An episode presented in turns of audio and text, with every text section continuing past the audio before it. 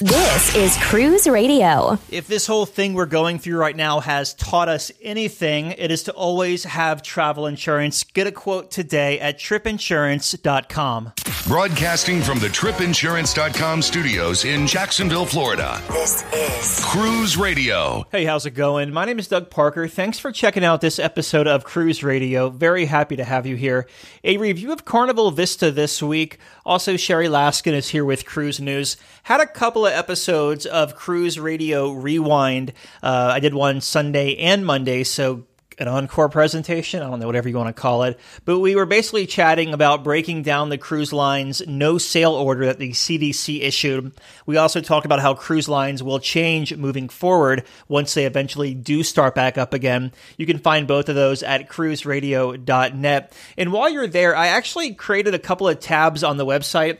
On the top of the page, there's a tab for Cruise Radio Podcast and the daily audio briefs. If you want to stream the show from the website, just slide your little mouse over to cruiseradio.net. All right, Sherry Laskin is here with Cruise News. Busy, busy week, Sherry. Yeah, hi, Doug. It, it sure has been. Carnival Cruise Line has extended their suspension of their North America operations.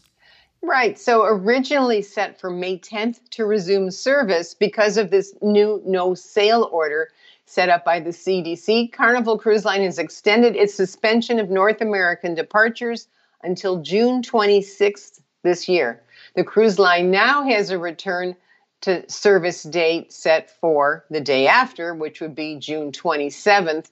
And they have also announced they canceled all sailings of the Carnival Sunrise itineraries out of New York City throughout the rest of this year. And they've also outlined the compensation they're going to offer for their canceled cruises, which really has not changed much since the last round of cancellations came through. But very briefly, if you have a cruise of six days or more it was canceled, you can either choose a 100% future cruise credit plus $600 onboard credit per stateroom to be used on your next cruise.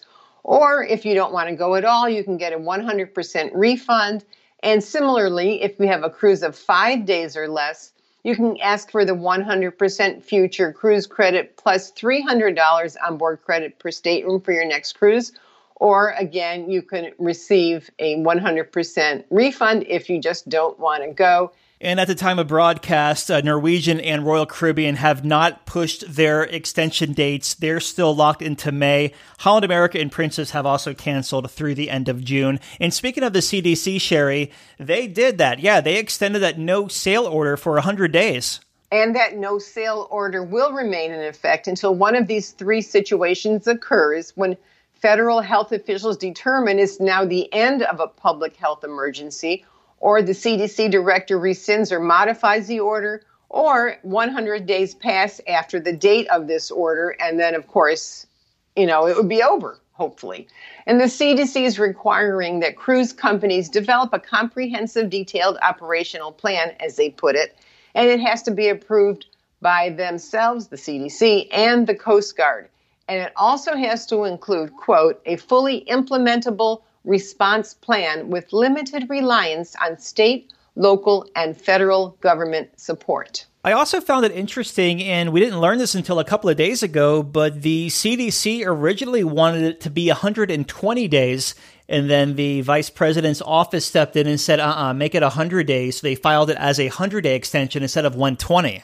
Yeah, that's uh, you know it's 20, 20 less days to have to be out of service, but then again, this is also fluid. Who knows? Right? Yeah. I mean, exactly. I mean, they could do hundred more. We really don't know at this point. Um, and it looks like Norwegian Cruise Line is downsizing a popular free at sea perk. They are, and they're making the change to the popular free dining perk incentive, which I know everybody loves to use their specialty restaurants for free.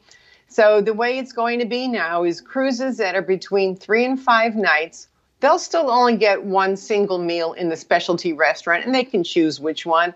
But those are on a sailing between six and eight nights who would have received three nights worth of specialty dining are now only get two nights. And those who have a sailing between nine and 10 nights who would have had four specialty restaurant options to choose from will now only have three and for those on cruises of 11 or more nights, well, they used to get five nights of specialty dining for free. They're only going to get four, and you have to cruise for 15 nights or longer now to get five specialty dining perks. So yeah, they're dropping it and extending the how many nights you need to sail to get the maximum. So that's a big change. Yeah, a lot of changes for Norwegian this month. They actually they increased their gratuity this month, and mm-hmm. one other thing. Oh, they are renaming their mini suites to club suites now. So I guess if you're going to make all these changes, you might as well do it when you're not sailing to avoid less people getting pissed off. Yeah, do it all at once. yeah, right. exactly. Uh, some sad news. Uh, one of Royal Caribbean's founders passed away over the weekend. Yeah, he was 90 years old. His name was Arne Wilhelmsen. And like you said, he was one of the founders of Royal Caribbean Cruises Limited when it was called RCCL. He died Saturday in Palma, Spain at, again, 90 years old. He was born in Oslo, Norway, and then he, after education, he, uh, he came over to the United States for some education. He became president of his family shipping company in 1961. And he's really credited with bringing the cruise industry to Miami, not New York, as many people would have thought. And then in 1970, he launched the 724 passenger Song of Norway, which I remember, followed by the Nordic Prince and the Sun Viking. And of course, all three of those ships, you know, had bared reference to his homeland. Um, just a little tidbit about what happened to the Song of Norway, if anyone's interested. I love old ships and where they end up. And all the different name changes. But remember, it was built in 1970, and in, in 2013, um, well, it was eventually sh- sold to China, became a casino ship, and then uh, sold for scrap, like I started to say, in 2013. And then it was finally broken apart in China in 2014. So these were really awesome ships. Those those three sisters. They carried less than 750 passengers when they were first introduced, and I remember the old Viking Crown Lounge had this, you know, the big round. Um, not everybody's, not all the ships have them, but you had to enter from the outside of the ship. So you imagine being all dressed up. You want to go to the Viking Crown Lounge for a cocktail before or after dinner, and you had to go outside on deck and go up this narrow. Um, I would I would call it like a maritime stairway. You know, those metal with the with the handrails mm-hmm. in order to get into the Viking Crown Lounge. It was kind of interesting. So I can see why uh, the entrance was changed eventually. But um, yeah, those were great ships, and it's really sad that he's gone. But uh, we thank him for what he did for us. He was definitely a visionary, and he it was basically his idea to make Caribbean centric cruise ships.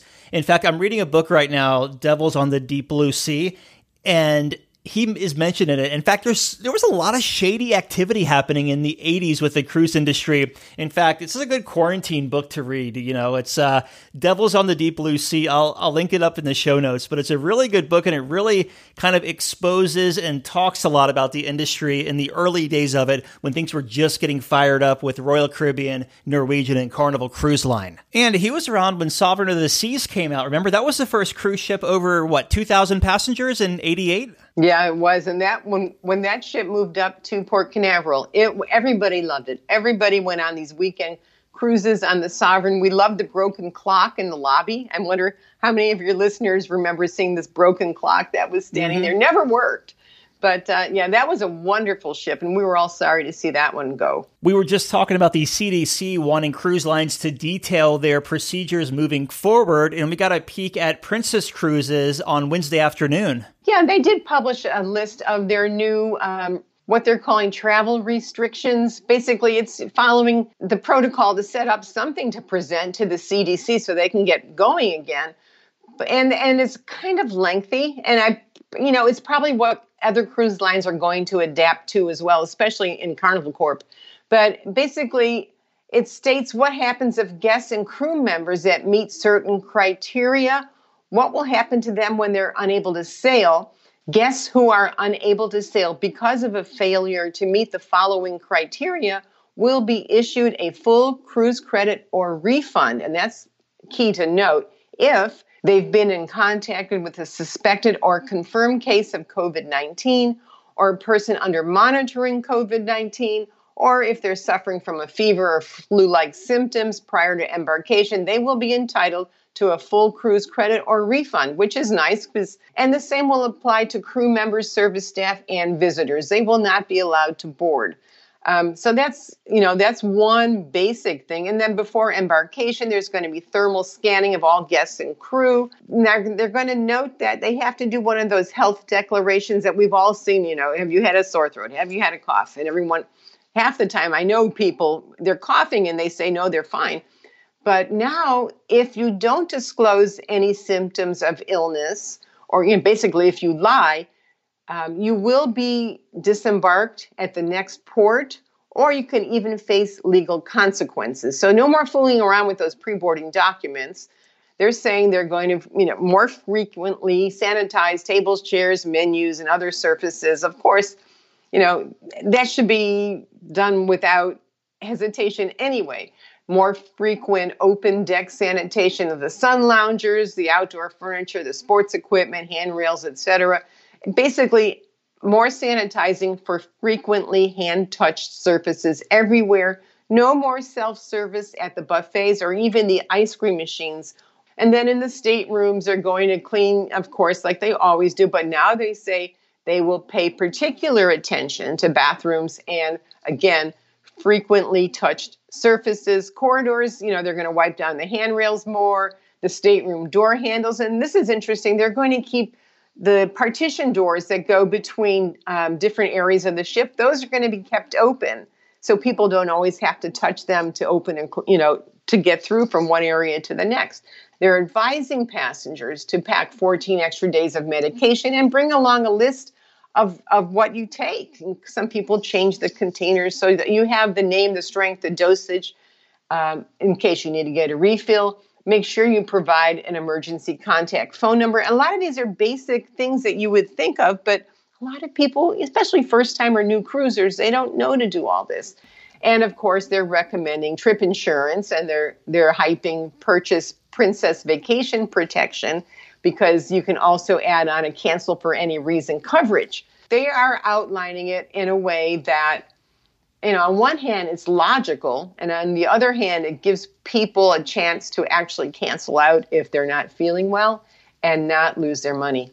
As always, if you want to check out a detailed list of the policy changes, you can find that at cruiseradio.net. Listener question here is from, oh, actually, she doesn't want me to use her name, but she says, Unlike your listener last week, I'm getting a divorce and getting my name back to my maiden name ASAP. I booked the cruise under my married name last year. What's involved in changing from my married name to my maiden name with the cruise line? Well, the process should be the same as last week's question, changing the reservation from your own name to your new husband's last name. So for you, just make sure your passport and all your other travel documents have your own name and not your husband's last name. Get this done as soon as possible, especially with a passport, because that can take time and immediately call the cruise line as soon as you're positive you're going through with your divorce and change your last name with the cruise line also to your own name. So there's really no issue as long as it's the same person and not a new person on the booking. That's where it gets a little little uh, hiccup in it because they may cancel that and rebook it. But as long as you're calling them anyway, check the pricing. Maybe they've lowered the cost of the cruise or if not, maybe you can upgrade for a very similar price. You know, that might happen too. Everything is so up in the air right now. You might get a better cabin. Sherry, let me ask you this, and this is just for my curiosity. If you were my travel agent and I wanted to do a name change, could you do that on my behalf, or would I have to contact the cruise line to change my name? Now, that's a very good question. Once you work with a travel agent, only the travel agent can access the booking. So you would then have to call your travel agent give her or him the information that is needed, and the travel agent will then contact the cruise line with the updated information for your names. Email your questions, Doug at cruiseradio.net. I feel like we're doing a lot of domestic uh, legal type questions here lately, Sherry. it's kind of interesting. Let's see what happens. It uh, really is. Sherry, as always, thank you. Stay safe, and we'll talk to you next week. You too, Doug. Talk to you then. Bye bye. If you have an Amazon Alexa enabled device, ask her to enable the Cruise Radio News skill so you can get daily updates anytime, straight from Cruise Radio. A big question we get at Cruise Radio is how do I know if I need trip insurance? Simple answer if you're getting on a plane, taking a road trip, or getting on a cruise ship, you need to have travel insurance. Hey, it's Doug Parker from my friends at tripinsurance.com. Not, not only does tripinsurance.com protect your vacation investment, but it also gives you peace of mind in case anything were to go wrong on your trip. How do they do it? They offer three different types of trip insurance policies good, better, and best. One policy for every vacation budget. But it doesn't just stop there. They're up to 40% lower when you shop around on other comparison sites. Plus, tripinsurance.com offers 24 hour customer support before, during, and after your trip online claims assistance, and travel alerts to let you know what's going on at your destination. But find out for yourself. Check out tripinsurance.com.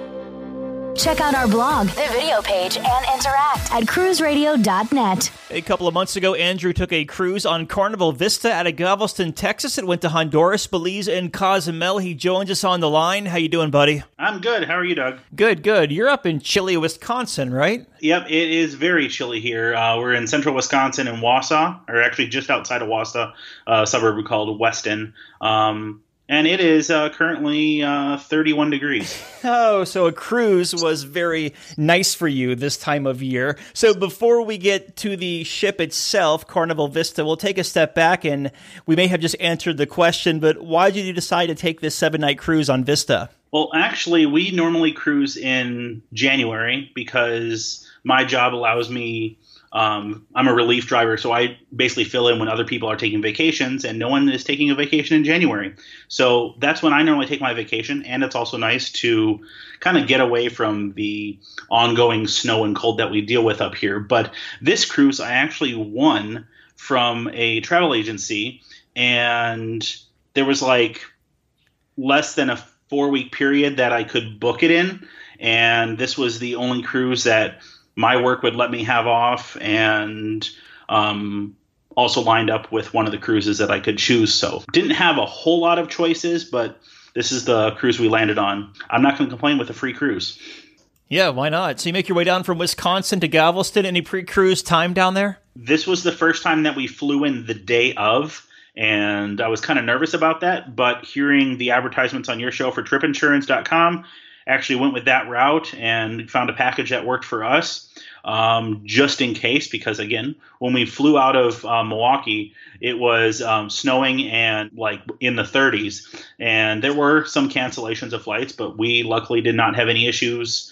Had a direct flight from milwaukee down to um, to uh, george bush international and actually have a cousin and her husband that live just outside of Houston. So they were able to pick us up and drive us down through the uh, horrible traffic that we dealt with, but still got to the cruise terminal at our check-in time of 1.30. That's also the latest we've ever checked in. Normally I get faster to the fun. One time we had a suite, so we ha- already had the priority. Um, and normally we're on the ship by 11 o'clock. This time we got there, the port was not very busy. There was a lot of por- a lot of porters that had empty carts walking around waiting for someone to pull up. Um, and with that said, they were just beginning to close some of the security lines. So when we walked in, from the time we got out of my cousin's car to the time we were on the ship was maybe 10 minutes. Is this your first time sailing from Galveston? It was our first time. I let's see, we've done two out of Fort Lauderdale, we did one out of um, Miami, and then one of our previous cruises then also was out of uh, New Orleans. What were your first impressions once you boarded Carnival Vista? Our last cruise was on the Horizon. Okay. And we got on this ship, and it felt like we didn't get off because our last cruise was in January. So it was still fresh in our minds. Um, we got on. Uh, the ma- major difference was um, we had our daughter with us on this cruise. Uh, it's my wife and I, and then our uh, two and a half year old daughter, Parker. Half of it was just paying attention to her and getting her hyped for this because mm-hmm. we've been watching um, videos at home and she's just developing her vocabulary. So she's just constantly saying boat, boat, boat. and we get on, and the first thing we notice is that it is decorated for Halloween, and there is that massive um, creepy looking pumpkin statue in the atrium and our daughter lost her mind in a great way she anytime we walked past that thing, she just was ecstatic to go up and sit next to the pumpkin man, and she was playing around it. Um, she just we could sit at the bar right there in the atrium, and she was just like enthralled by how awesome Pumpkin Man is, and so much so that I had to go out and buy one of those inflatables for Halloween to put in our yard of a Pumpkin Man. Getting on the ship, um, we were kind of purpose driven. As soon as we got on, we knew we needed to go to guest services to um, get a crib because we didn't want to haul around our pack and play, and we figured that she would still fit in a crib, which they actually told us to just call our um, steward, or, our, our housekeeping more or less when we got to our room for them to bring one for us. And then the other thing we were set on doing was getting over to that shore excursion desk and book the Behind the Fun tour, which apparently you can't book ahead of time. You only can book it once you're on the ship because not all ships offer it, I'm told. Again, this is our fifth cruise, and we were not able to get it. We got on, we were on the ship before two o'clock, and it had already filled up. So apparently, a lot of people know about that behind the fun tour, and um, yeah, we weren't able to get it. So um, we headed off to our stateroom from there. What kind of stateroom did you book, and what did you think of it? We booked a guaranteed balcony, mainly because we had our daughter on a cruise when she was nine months old, I believe. Yeah, and that was a whole family cruise. So we had um, my wife's parents with her, and my mom was us with us, and we had two with the balcony, the adjoining balcony, and that was our first time cruising with an infant, and we found out that the crib fit perfectly at the end of the king size bed, right below the TV. So when I was looking at different options for this cruise, we normally would go with the cheapest option, an interior room, not on deck one or two, but a little bit higher but knowing that we had our daughter with us, we wanted to make sure it worked and we weren't frustrated. So we booked a, a, guaranteed balcony, knowing that that crib would fit. How was the space in the cabin with the crib? It worked out just fine. We don't. We're not people that cruise to sit on the balcony all day. Sure. I, I mean, my my wife would take naps in the room, um, or go out on the deck and walk around. We don't really utilize that balcony like some people do, so it wasn't nece- um, necessary. But we do like that little bit of extra space that the uh, balcony room offers over the uh, interior, and um, we were surprised that when buying that guaranteed balcony, I've never done that before. Normally, I like to choose the exact room location with that guaranteed balcony, um, when we had our check-in time 90 days before the cruise, we ended up getting um, assigned to deck 11. Uh, which I was happy with because the higher up, happier. And Deck 11 also has uh, the spa, which we utilize for the thermal suites, and uh, on the other side of the uh, pool deck is also um, Camp Ocean for our daughter. So we had a very nice, streamlined kind of path to go back and forth to the room. The only downside was our room was directly below the water park.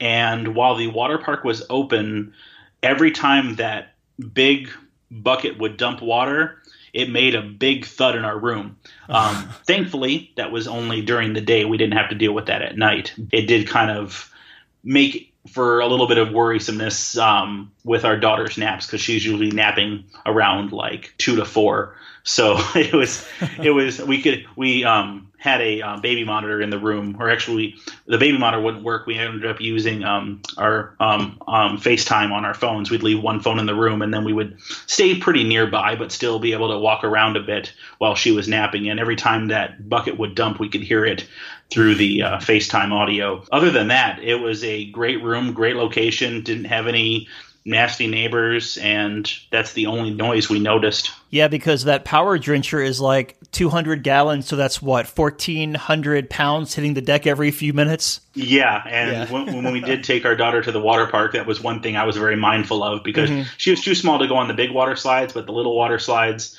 she'd be on, and to walk up the stairs, you walk right where that dump zone is. Yeah. So I'm just like keeping an eye on her as she's coming down the slide and making sure she's not going to get hit with that because that would just take her out. yeah, yeah, totally. So let's talk about dining. Before we jumped on air, you were telling me that you did all three specialty restaurants, but let's start in the main dining room. So what time dining did you have? Well, this was the shortest time we had between booking and actually getting the cruise. Like I said, we normally have Faster to the Fun. That was already sold out when we booked. And then both of the dining times um, were already full, which I thought was odd. But anytime dining was opened, and we did anytime dining on our first cruise. Uh, and that was uh, five, four, five years ago. Mm-hmm. Um, and we were fine with it then, but that was also our first cruise, so we didn't have anything to compare it to. All of our previous cruises after that have been uh, the early dining. Uh, so that's our preference, but because it was full, we thought we'll do this and kind of go with the flow because um, we also know that the buffet is always available, that kind of thing. And um, having our daughter, we wanted to eat early as possible. So having the option to eat right at 5:30 was a little bit of a plus. Um, overall, we were not happy with anytime dining. I know from other interviews I've heard you do, and then on other podcasts I listen to, um, a lot of people really prefer that anytime dining, and we don't. We felt very like it, there was it wasn't as a personal experience having a different uh, waiter when we went, and we also found the service was extremely slow. Um, both times we went, or I should I should correct myself. The first time we went, I booked on the app, and right when it opened at 5:30, I booked. We had a 10 minute wait on the app, and they said then the, the uh, table's ready for 10 minutes after that. So we had time to get down there. Um, we got seated, and we had the normal three, like the head waiter and the assistant waiter, whatever. We had the three people coming, but like we asked, we had the drink package, so we asked for bottled water right away, and we had two people keep on filling our glasses with like the tap water, and we'd have to keep reminding them that we ordered this. Um, and between entrees, there was just a, a lot of downtime, and we were finding that wasn't really working for our daughter because she will eat and then she is done and when she's done she wants to go play between the slow service the waiters not really having any connection to us, not knowing our names, not greeting us when we got there.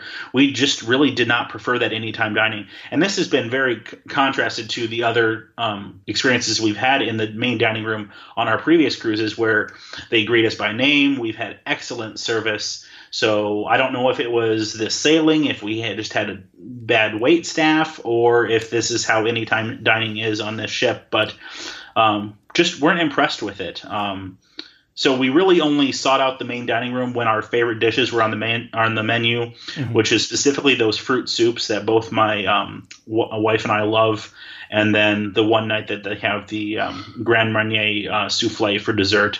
Those are the like the two times we had to go and get those things, but we kind of got there, ate our meal as fast as we could, and then headed out. You know, on the subject of anytime dining, it's not just you, Andrew. I've have a lot of. I think I have like 168 paid days on Carnival, and the main dining room, the anytime dining, has always been so off. And I don't know if it's because if you're on a set dining time, they have to turn the dining room over in a certain amount of time, where anytime dining is kind of just come as you are, laid back feel, at least in my opinion. Yeah, and I saw, I, I follow uh, John Heald on uh, Facebook, and I, a while ago he was asking about, someone had commented on like the showtime that happens in the dining room and if you are if you love it or if you don't like it. We've never had a problem with it because when you're at the set dining time, they do it kind of after everyone has their entrees. You're eating. You're not really. I mean, I was never rushed to get out of there, but at the same time, like you said, they're they're trying to flip the dining room over for the next uh, next seating. So they do their showtime, and then immediately you got your dessert. Here, the first time we went showtime was before we got our entrees. Mm. and we saw our entrees come out with one of the people bring them out and set them um, by one of the stands. And the table next to us got served and then the guy started dancing and then he served the other table next to us and started dancing. And so it's like our food's sitting there and by the time we got it it just wasn't i mean it wasn't cold but it wasn't like fresh out of the kitchen. So and then the second time we went it was before dessert and we we had well finished our entrees, waiting for the dessert menu, and then they did showtime, and it was one of the last evenings of the ship, uh, last evenings of the sailing, so there was a little bit more celebration going on, a little bit longer showtime, and we just felt like, okay, I wanted that souffle. I, I came for that souffle, so I'm not going to leave. But we were getting kind of frustrated that especially in the main dining room during the seating times, we've also noticed that when they're doing showtime, they have at least one waiter assigned to you that isn't doing the dancing, and he'll still be helping you if you need things. Mm-hmm. Here, it seemed like everyone just left us and did their thing and then came back when they were done. Yeah, it could be a dumpster fire sometimes. Let's talk about the Lido Deck Marketplace. How was your experience in there? We never did that for dinner for us we always kind of use that as a grazing option. If it's opened and we're hungry and we're walking past it, we'll grab something.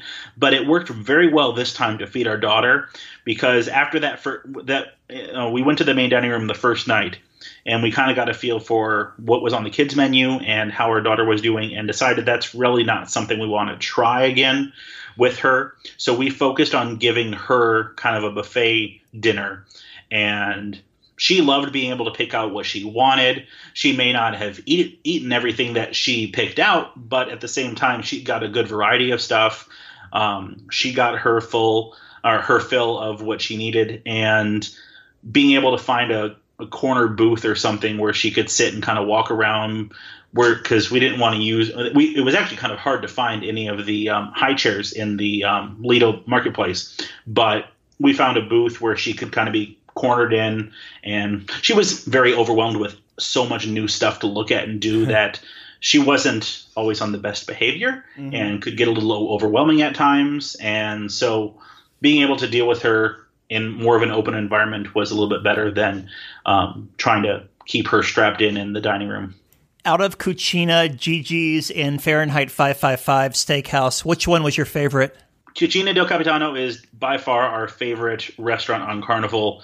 Um, we discovered it on the Horizon, and I think we went two or three times on that ship. And here we knew we wanted to go at least once. We ended up going twice. One went, once with our daughter, the other time without. Uh, we utilized Camp Ocean for her to kind of we would feed her, and then after the dining time was over for the kids, we'd take her up there, and then we'd make our dinner reservation.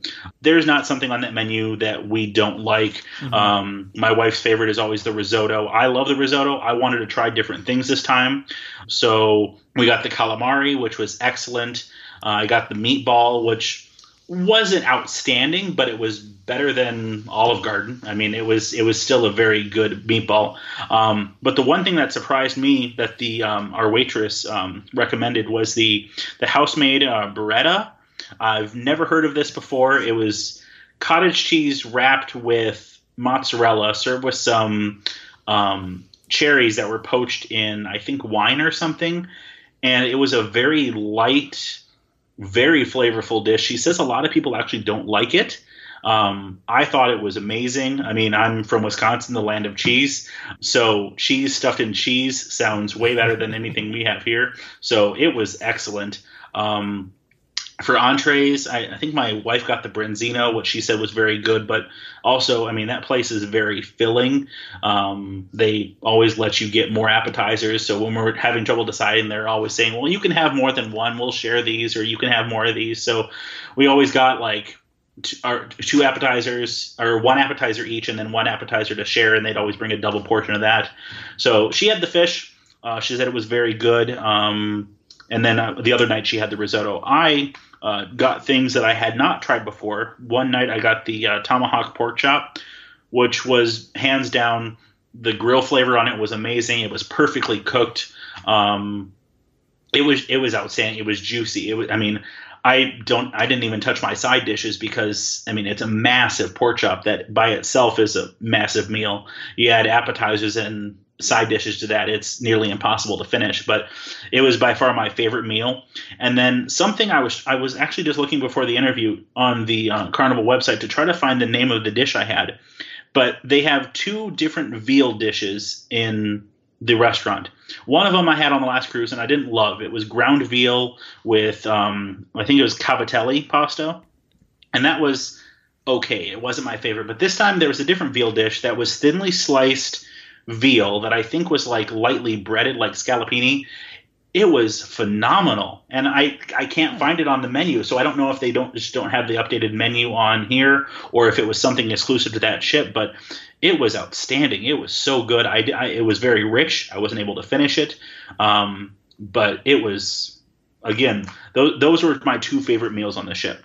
Let's talk about the entertainment on this seven night cruise. What did you think of it? We are not ones that really seek out the shows. Uh, again, we went on our first cruise and it was okay, but we kind of we like to explore and find the other things that maybe aren't jam packed with a bunch of people. So we did um, the comedy showcase in the main theater um, once and we weren't impressed with the comedy and we actually heard a lot of just kind of mumbles and the, they just didn't like the um, comedians they had on the ship and on our previous cruise we did a lot more comedy this time having our daughter with us it made it a little bit more difficult to make it to some of those shows we wanted to but we found out we weren't really missing too much. We like doing the art auctions. Uh, it's something that both my wife and I enjoy doing.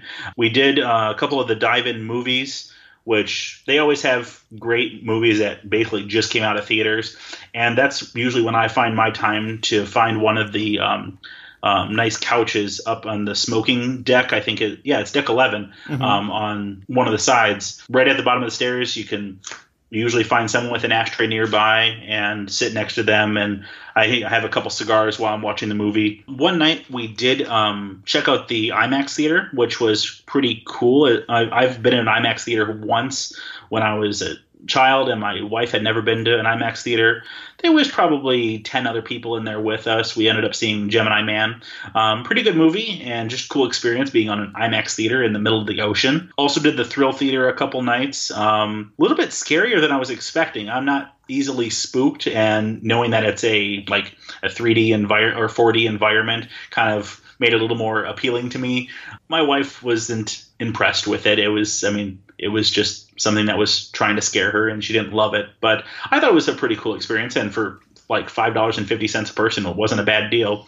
But uh, most nights we ended up in the casino and didn't do too bad. We didn't didn't lose our money, but we didn't gain any money. We were kind of up and down all cruise long, so we got enough entertainment out of it. And like I said, didn't lose anything, so we're happy there. How was the smoke in and around the casino?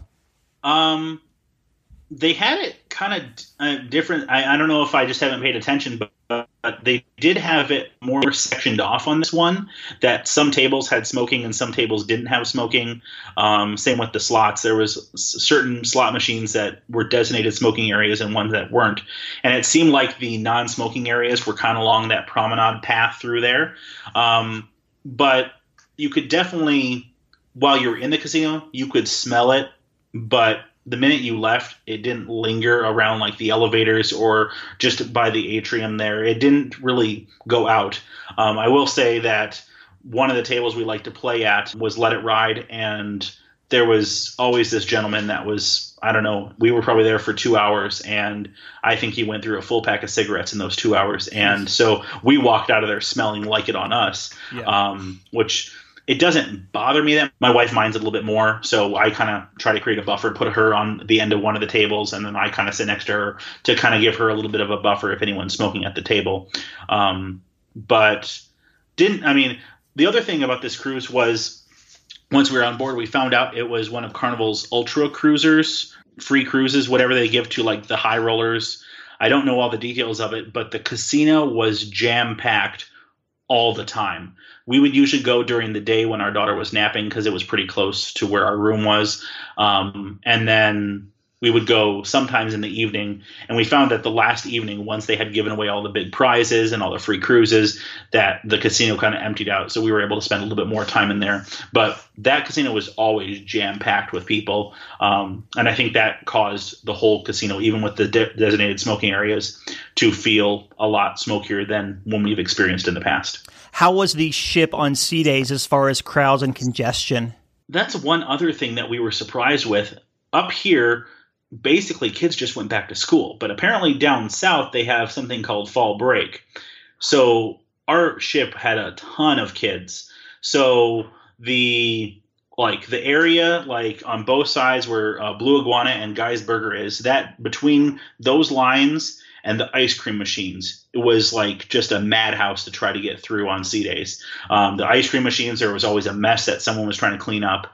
Uh, there was always a long line of kids there. And Guy's Burgers and Blue Gun are always busy no matter what time you go. So that's the really main congestion point. The other thing I noticed were pools were just overrun with kids and families. Um, so we did find some time to go in the pool, but we kind of spent our ship time to go on the pool and kind of do those things um, on the port days when we weren't going off the ship. But um, yeah, between the water park, the pools, and that congestion area both on both sides, um, right outside the Lido marketplace, were kind of the really bad areas. But honestly, just about any carnival ship I've been on, that's always that one congestion point. You went to three ports of call on this cruise Honduras, Belize, and Cozumel. Give us a highlight from each port. Mahogany Bay, we've uh, which is Roatan, we've uh, been to before. However, we've always just stayed by the shops, not realizing that you don't have to take that paid um, like chairlift ride down to the beach to get to the beach. And on our, um, it was two cruises ago, we went there, and my father in law and mother in law had found a way down to the beach and realized it's open to the public. And that's probably a little bit of um, fault on my part for not doing my research to try to find out what else there was to do there other than excursions because we really don't like to do excursions but this time we made an effort to find that path to get down to the beach got down there we were the only ship in port um, and we were we found a chair like two rows back from the beach um, under some trees. Outstanding weather there. Um, the beach wasn't overrun. There was a lot of people just spread out because of how long it was. And then found another family actually from Minnesota that let us share one of their big um, rafts that they had rented. Hmm. And let Parker jump around on there for a while. We um, ended up um, going back on the ship for lunch. And then by that time, it was our daughter's uh, nap time. So my wife um, put her down, and then she went to the um, thermal suites to kind of relax there. And I went back off the ship to grab um, some hot sauce that my uh, father-in-law wanted me to get. Um, Roatan Rectal Fire hot sauce. Apparently, it's good. I haven't tried it yet, but uh, I got a bottle for myself. But then I ended up walking down to the um, the beach area again and rented a kayak for an hour and you kind of go in that back half of the beach island. There's kind of two separate islands, and you, go in that back half. And I was the only one out there. It was really calm. Um, took me probably 20 minutes to get out to this one point. They tell you don't go past the buoys because that's like the ocean from there on out. And uh, so you could see the waves crashing on some rocks. There was this little deserted beach um, that might have been used for something at once, but you kind of just parked the kayak there and took some cool, really cool pictures. Um, and then kind of had a cigar on the way back and just relaxed and got some cool pictures of the ship.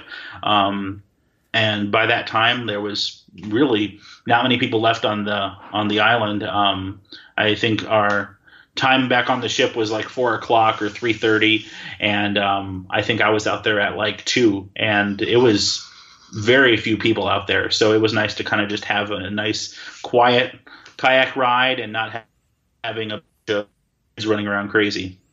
And then how was Belize? Belize, uh, we've been to once, and again, didn't really do a whole lot of research to find out what there is to do there other than the excursions. So because we've already been there, and we didn't want to do the um, the tender or water taxi, whatever they call that now, um, we didn't want to do that because last time we got really burnt on that ride to and from the ship. So we decided, Belize, we will stay on the ship, enjoy the ship while it's more or less half empty. Spent some time in the pools that day um, when it was less busy, and uh, just had a nice relaxing day on the ship. And how was your final port of call, Cozumel? Uh, Cozumel was excellent. This is I actually uh, on the choice of cruises I had to choose from. I wanted to make sure it went to Cozumel because our next two cruises do not go to Cozumel, and Cozumel is where I get my Cuban cigars. I take a taxi down to kind of where like Disney ports and where like Senor Frogs is by that uh, downtown square. Um, there's a restaurant called Wet Wendy's which has phenomenal drinks, massive margaritas. Um, and a nice, really outdoor seating area. Hands down, some of the best food I've had at Cozumel. Um, but right there is a cigar shop called uh, Havana Bob's, and um, Bob is from Texas and married a Mexican and opened a shop. But just great customer service, great prices, and it, that area is kind of it is a little touristy. But I found that Wet Wendy's is kind of just a little bit off the beaten path, so mm-hmm. that if you're looking for just a few drinks, maybe some Wi-Fi, and uh, just a place to relax, it is a uh, excellent place. It's just I would say I think it's to the north side of that main square in like downtown Cozumel. Okay. Um, but I did that, and then when I got back to the port, I always like that uh, one um, shop that has a lot of the crafts in it. Um, they're usually not high pressure like some of the other shops, and we bought some glassware for our house there. But um, made my way back on the ship and uh, had a nice, again, relaxing afternoon because I would say I think the ship was supposed to leave at three thirty, and actually ended up watching. We were at the water park and we watched a couple people coming on late, and then the captain just let loose on the horn.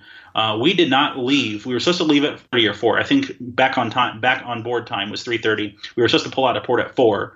We didn't leave until after five, mm. and we ended up leaving some people behind. Oh. And we all had a very good view of it. oh no!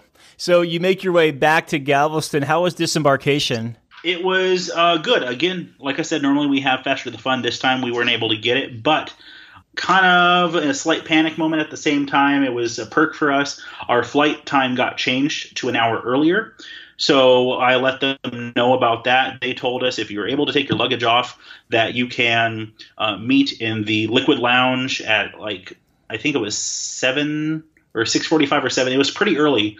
Um, you meet in there, and that's where they have all the faster the fun people, the suite guests, the diamond platinum people.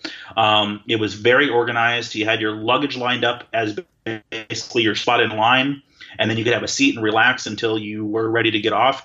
Um, so we were kind of in the first group to get off. Once we got into the um, port, uh, customs went pretty quick. I would say from the time we stepped off the ship to the time we were at the curb was maybe 15 20 minutes it took a little bit longer because uh, galveston has some different liquor laws that you have to pay a tax on the liquor so if we had a little bit of liquor that we bought in um, roatan um, so we had to step aside to a different line to um, pay for that which I probably won't cruise out of Galveston for that reason because I like to stock up on really good liquor prices.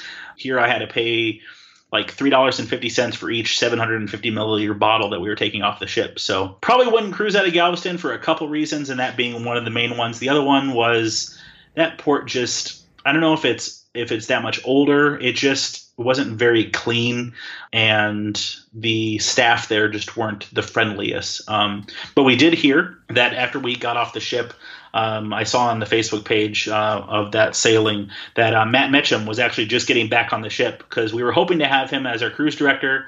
We got. Um, she always called herself Kindle Fire. I think her name was Kendall. She was not a bad cruise director. She you could tell it just wasn't as natural as some of the other cruise directors we had. Uh, we were hoping for Matt, but um, sounds like he's back on that ship now. Um, basically, some people that um, were still on the ship um, that kind of decided to wait a little bit longer, where I was able to get off um, um, and see Matt and get a picture with him. All right. Well, do you have any first time tips for Carnival Vista? With Vista being as big of a ship as it is, I would definitely say plan and make time to do what you want to do. And don't be upset if you can't get to everything because there is so much to do on there. It's hard to get to everything. And especially with different crowds and the lines, you may not get to do exactly what you plan to do. But if you do enough research, figure out what you really want to do, you'll be able to do that. What was your biggest highlight? Definitely watching our daughter just discover and just be so um, joyous for everything that she saw and being on the ocean and being on a big boat, I, I, I a ship. Um, she just loved that. But my my big one was the kayaking mahogany in Mahogany Bay. Just it was relaxing. It was really, really a cool experience. All right. Final thoughts of Carnival Vista. If you want to do stuff on the ship, plan on staying on the ship at one of the ports because there's a better chance of being able to do that. Um, it is, like I said, there's so much to do on that ship. Um, if there's specific things you want to do, make time for that. Um, and try to find a longer cruise. Like this was a seven day cruise. We had lots of time to try to discover different areas of the ship. I mean, on Vista, and I was just on Horizon in January. Those two ships, there's really something for everyone to do on there. So it's a, it's a great ship. Um, we have plans to cruise. We, we have Carnival Mardi Gras booked for January of 2021, um, but we would definitely do Vista or Horizon. Um, we would definitely do it again. All right, we've been talking with Andrew about his seven night cruise on Carnival Vista. I sure appreciate it, my friend. Thanks, Doug. All right, Dougie, let's see what we got here, buddy. Ba ba ba da ba da. Cruise Radio is produced weekly in Jacksonville, Florida. For partnership opportunities, email Doug at cruiseradio.net. Hear Cruise Radio on Spotify, Apple Podcasts, iHeartRadio, the Stitcher Radio Network, Google Play, or at cruiseradio.net. I'm your announcer,